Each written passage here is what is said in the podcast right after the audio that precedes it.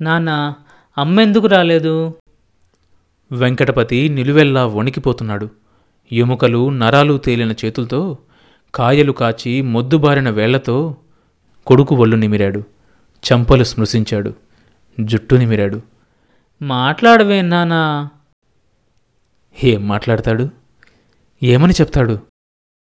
ఎలా చెప్పగలడు? మమ్మల్ని ఎంత అన్యాయం చేసిపోయావే నువ్వు? వెంకటపతి గుండెలు మూలిగాయి. రవి మైమరిచి నిద్రపోతున్నాడు. వెంకటపతి కొడుకు పక్క మీద కూర్చొని ఆరిపోయిన బీడీ కొన బొటనివేలి గోటితో గీరి మళ్ళీ వెలిగించాడు. వీధిలో ఎక్కడో తలుపు కొట్టిన శబ్దం. రెండో వాట సినిమాకెళ్ళొచ్చిన పెళ్ళాం తలుపు కొడుతూ ఉంటుంది. తాగొచ్చిన మొగుడు తలుబ్బాతున్నాడేమో మళ్ళీ శబ్దం. ఆ కొడుతున్నది తమ తలుపేనని నిర్ధారణకొచ్చాక కూడా వెంకటపతి లేవడానికి సంశయించాడు. ఎవరొస్తారు? ఈ వేళప్పుడు? వరుదిని సినిమాకు వెళ్ళలేదు. తను తాగిరాలేదు. అసలు తాగడానికి డబ్బులేవి? తినటానికే లేదు. ఇంకా తాగడానికి ఎక్కడుంటుంది? తను ఇంట్లో ఉన్న అన్నీ అమ్మేశాడు. దాని చీరలన్నీ అమ్మేశాడు. రెండు కంచాలు ఒక గ్లాసు అన్నం తపేళా పులుసు చెట్టి మిగిలింది. తను వండే కూడు బాబుకు అసలు సహించడం లేదు. చిక్కి సగమైపోయాడు. మిసమిసలాడేవాడి బుగ్గలు పీక్కుపోయాయి. నిద్రపోతున్న కొడుకు చెంపలు మృదువుగా స్పృశిస్తూ అనుకున్నాడు వెంకటపతి. మళ్ళీ తలుపు కొట్టించప్పుడు. ఎవరొస్తారు ఈ ఇంటికి? ఎవరున్నారు రావడానికి? వచ్చినా తనతో ఏం పని? వెంకటపతి లేచాడు. తూలి పడబోయాడు. కాళ్ళు వణికాయి. అడుగులు తేలిపోతున్నాయి. నరాలు గుంజుతున్నాయి. తలలో నాదు. తను ఉండలేడు. తాగకపోతే బతకలేడు. తన పని అయిపోయింది. ఇంకేమమ్మి తాగుతాడు? ఏముంది? బాబుకెలా తిండి పెడతాడు? తనకు కూలీ చేసే ఓపిక లేదు. ఒళ్ళంతా గుల్లైపోయింది. పేగుల్లో మంట చెవుల్లో హోరు ఎంత నడిచినా తరిగినట్టు లేదు. గదిలో నుండి వీధి గుమ్మం దగ్గరికి రావడానికి కూడా ఎంతసేపు పట్టిందో తెలీదు. తలుపు తీసి ఎవరు? అన్నాడు. గబగబా లోపలికొచ్చి నేనండి రామదాసును. చిన్నగా అన్నాడు ఆ వచ్చిన వ్యక్తి. ముందు తలుపేయండి అన్నాడు మళ్ళీ. రామదాసు గడ్డంతో పాటు తల మీద కూడా జుట్టు లేదు. నువ్వు రామదాసువా? సందేహంగా అన్నాడు వెంకటపతి. అవునండి తిరుపతి వెళ్ళి మొక్కు తీర్చుకొచ్చా. రండి లోపలికి అర్జెంటుగా మాట్లాడాలి అన్నాడు రామదాసు. కొండలరావుది పెద్ద బెడదగా ఉంది. దొరికిపోతాడేమో భయంగా ఉంది. కొండలరావేంటి? దొరికిపోవడమేంటి? రామదాసు ముఖంలోకి చూస్తూ అన్నాడు వెంకటపతి. రామదాసు ఓసారి తల అటూ ఇటూ తిప్పి ఎవ్వరూ లేరన్న నిశ్చయానికొచ్చాడు. మీరిప్పుడేమీ తెలియనట్టు మాట్లాడితే నష్టం మీకే. మీ మేలు కోరే వచ్చాను. కొండలరావు దొరికాడంటే మిమ్మల్ని కూనీ కేసులో బిగించేస్తాడు. కూనీ కేసా? నేనెవరిని కూనీ చేశానని? చేయించింది చేసిన దానికంటే కూడా పెద్ద నేరం. ఏంటయ్యా నువ్వనేది? కూని ఏంటి? నేరమేంటి? వెంకటపతికి తడిపొడి మాటలు చెప్పి లాభం లేదని గ్రహించాడు రామదాసు. మీ భార్య వరూదినమ్మ రామనాథబాబును కూని చేయమని నగలమ్మి ఐదు వేలిచ్చింది మిగతాది పనయ్యాకిస్తానని వాగ్దానం చేసింది. ఆ తాగుబోతు ముండా కొడుకు మరొక రౌడీ తొత్తు కొడుకుని జత చేసుకుని రామనాథబాబు కోసం నెల రోజులు కాపేసి చివరకు జగ్గయ్యపేట దగ్గర కారాపి అందులో ఉంది ఎవరో కూడా చూడకుండా రామనాథ బాబేనని పొడిచేశారు పొడి చేశారు అసలు ఆ రోజు ఆ కారులో రామనాథ బాబే ఉండాల్సింది. ముందుగా అందిన ఇన్ఫర్మేషన్ ప్రకారం రామనాథ బాబే బయలుదేరిపోవాల్సింది ఆఖరి క్షణంలో మారిపోయింది. చీకట్లో ఎవరో కూడా చూడకుండా పొడిచేశారు అంతవరకు వెళ్ళిన వాళ్ళు వెనక్కి తగ్గడానికి వీలుండదు మరి. వాళ్ళిద్దరూ ఇప్పుడు పరారీలో ఉన్నారు. ఆ కొండలరావు గాడు మనిషి మీద మనిషిని పంపించి నా ప్రాణం పీక్కు తింటున్నాడు. మిగతా ఐదు వేలకు. రేపు సాయంకాలంలోగా డబ్బు ఇవ్వకపోతే వాడే పోలీసుల దగ్గరికి వెళ్ళి అప్రూవల్గా మారిపోతాడంట. వెంకటపతి గారే చంపినట్టు లేక చంపించినట్టో చెప్పేస్తానని బెదిరిస్తున్నాడు. దానికి తగ్గట్టు శ్యామలాంబ గారు తన అన్న రామకృష్ణయ్య కేసులో మీకు సంబంధం ఉన్నట్లు అనుమానపడుతోంది. ఎట్లాగైనా ఆ కూనీ కేసులో మిమ్మల్ని ఇరికించి తన కసి తీర్చుకోవాలని ప్రయత్నిస్తుంది. కొండలరావు లొంగిపోయి పోలీసులకు దొరికితే ఆ తర్వాత మీరు నేను చేసేది ఏమీ ఉండదు. వాడి ముఖాన ఆ డబ్బు పారేయకపోతే. రామదాసు ఆపి ఎక్కడో చూస్తున్న వెంకటపతిని తట్టి వెంకటపతి గారు వెంకటపతి గారు అంటూ గాబరాగా పిలిచాడు. వెంకటపతిలో చలనం కనిపించి రామదాసు తేరుకున్నాడు.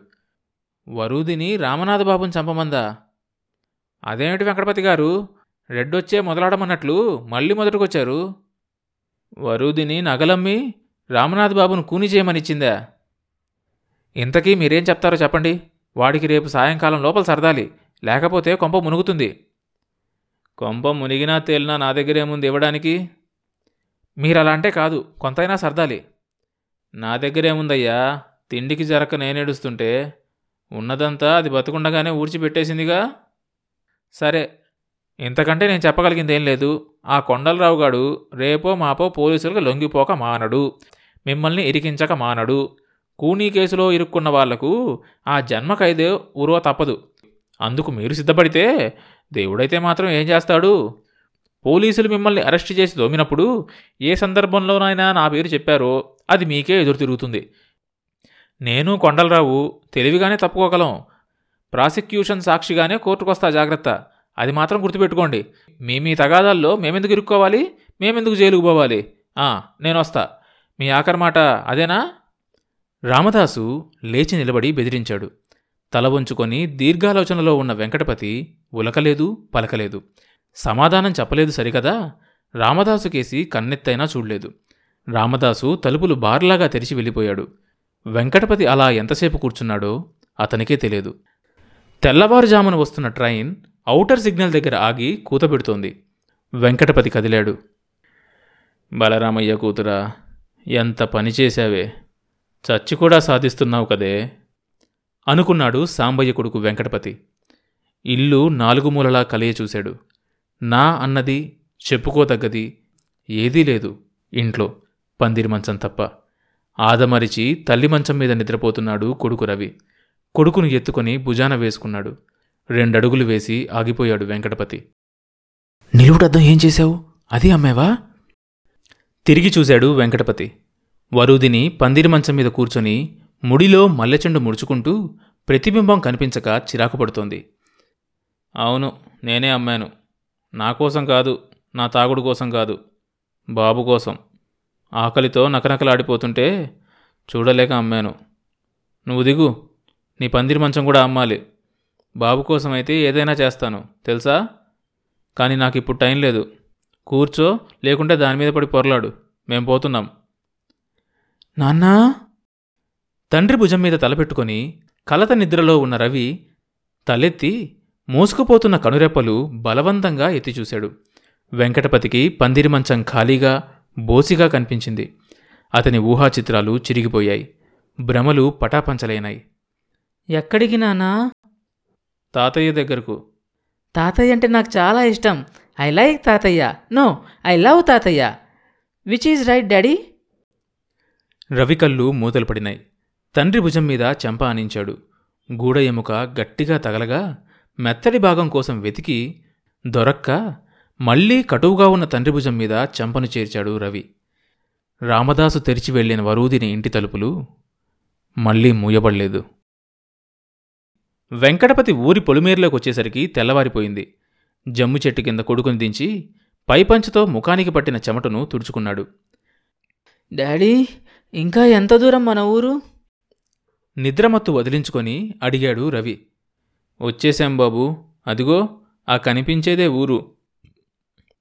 రవి తల తిప్పి పొలాల మీదుగా చూశాడు. విశాలంగా స్వచ్ఛంగా ఉన్న రవి కళ్ళు అరుణభాస్కరుని తొలికిరణాలు సోకి కాంతివంతమైనాయి. ఇటు ఇటు అదిగో అక్కడ. ఈ తిన్నగా చూడు. చెట్ల గుబురు గుబురుగా ఉన్నాయి చూడు. అదే మన ఊరు. వెంకటపతి నిలబడ్డ కొడుకుకు పక్కగా మోకాల మీద కూర్చొని చెయ్యెత్తి చూపిస్తూ అన్నాడు. ఇక నేను నడుస్తా. నన్ను ఎత్తుకోవద్దు. రా నాన్న వెళ్దాం. తండ్రి చెయ్యి పట్టుకొని ఊరి దగ్గరకొచ్చామన్న సంతోషంతో అన్నాడు రవి. తెల్లవారిందాకా కొడుకును మోసిన వెంకటపతికి మెడలాగింది. భుజాలు బరువెక్కాయి. అక్కడికి రవి మధ్య మధ్య దిగి నడవడానికి ప్రయత్నించాడు. కాని చీకట్లో కొడుకుని చేలల్లో కట్టల మీద నడిపించడానికి వెంకటపతికి మనసొప్పలేదు. చీకట్లో పురుగు పుట్ర ఏమైనా ఉండొచ్చు. మోడు మొక్క తగిలితే వాడి కాళ్ళు రక్తం చిమ్మవు. వెంకటపతి రోడ్డు వదిలి అడ్డదోవ నడిచి ఊరి పొలిమేరలోకి చేరాడు. ఇటు రాబాబు అంటూ వెంకటపతి కొడుకు చెయ్యి పుచ్చుకొని జమ్మి చెట్టుకు ఎడంగా మొరకమీదున్న నూతి దగ్గరకు తీసుకెళ్ళాడు. తాగాటికి కట్టి ఉన్న బొక్కెనతో నీళ్ళు తోడుతున్న వెంకటపతి కుతూహలంతో బావి దగ్గరకొచ్చి తొంగి చూడ్డానికి ప్రయత్నిస్తున్న రవిని ఎడంగా నిలబడమని హెచ్చరించాడు. తండ్రి బొక్కెనతో నీళ్ళు తోడి ఒడ్డున పెట్టగానే రవి నీళ్ళల్లో రెండు చేతులు పెట్టి దోసిళ్ళతో నీళ్ళు పైకెత్తి ముఖం మీద చల్లుకుంటూ ఓ కొత్త అనుభూతిని పొందసాగాడు. తర్వాత భాగం వచ్చే ఎపిసోడ్లో వినొచ్చు. ఈ షో అన్ని మేజర్ పాడ్కాస్ట్ ప్లాట్ఫామ్స్లో వినొచ్చు. కొత్త ఎపిసోడ్ రిలీజ్ అయినప్పుడు మీకు తెలియడం కోసం సబ్స్క్రైబ్ చేసుకొని నోటిఫికేషన్ టర్న్ ఆన్ చేసుకోండి.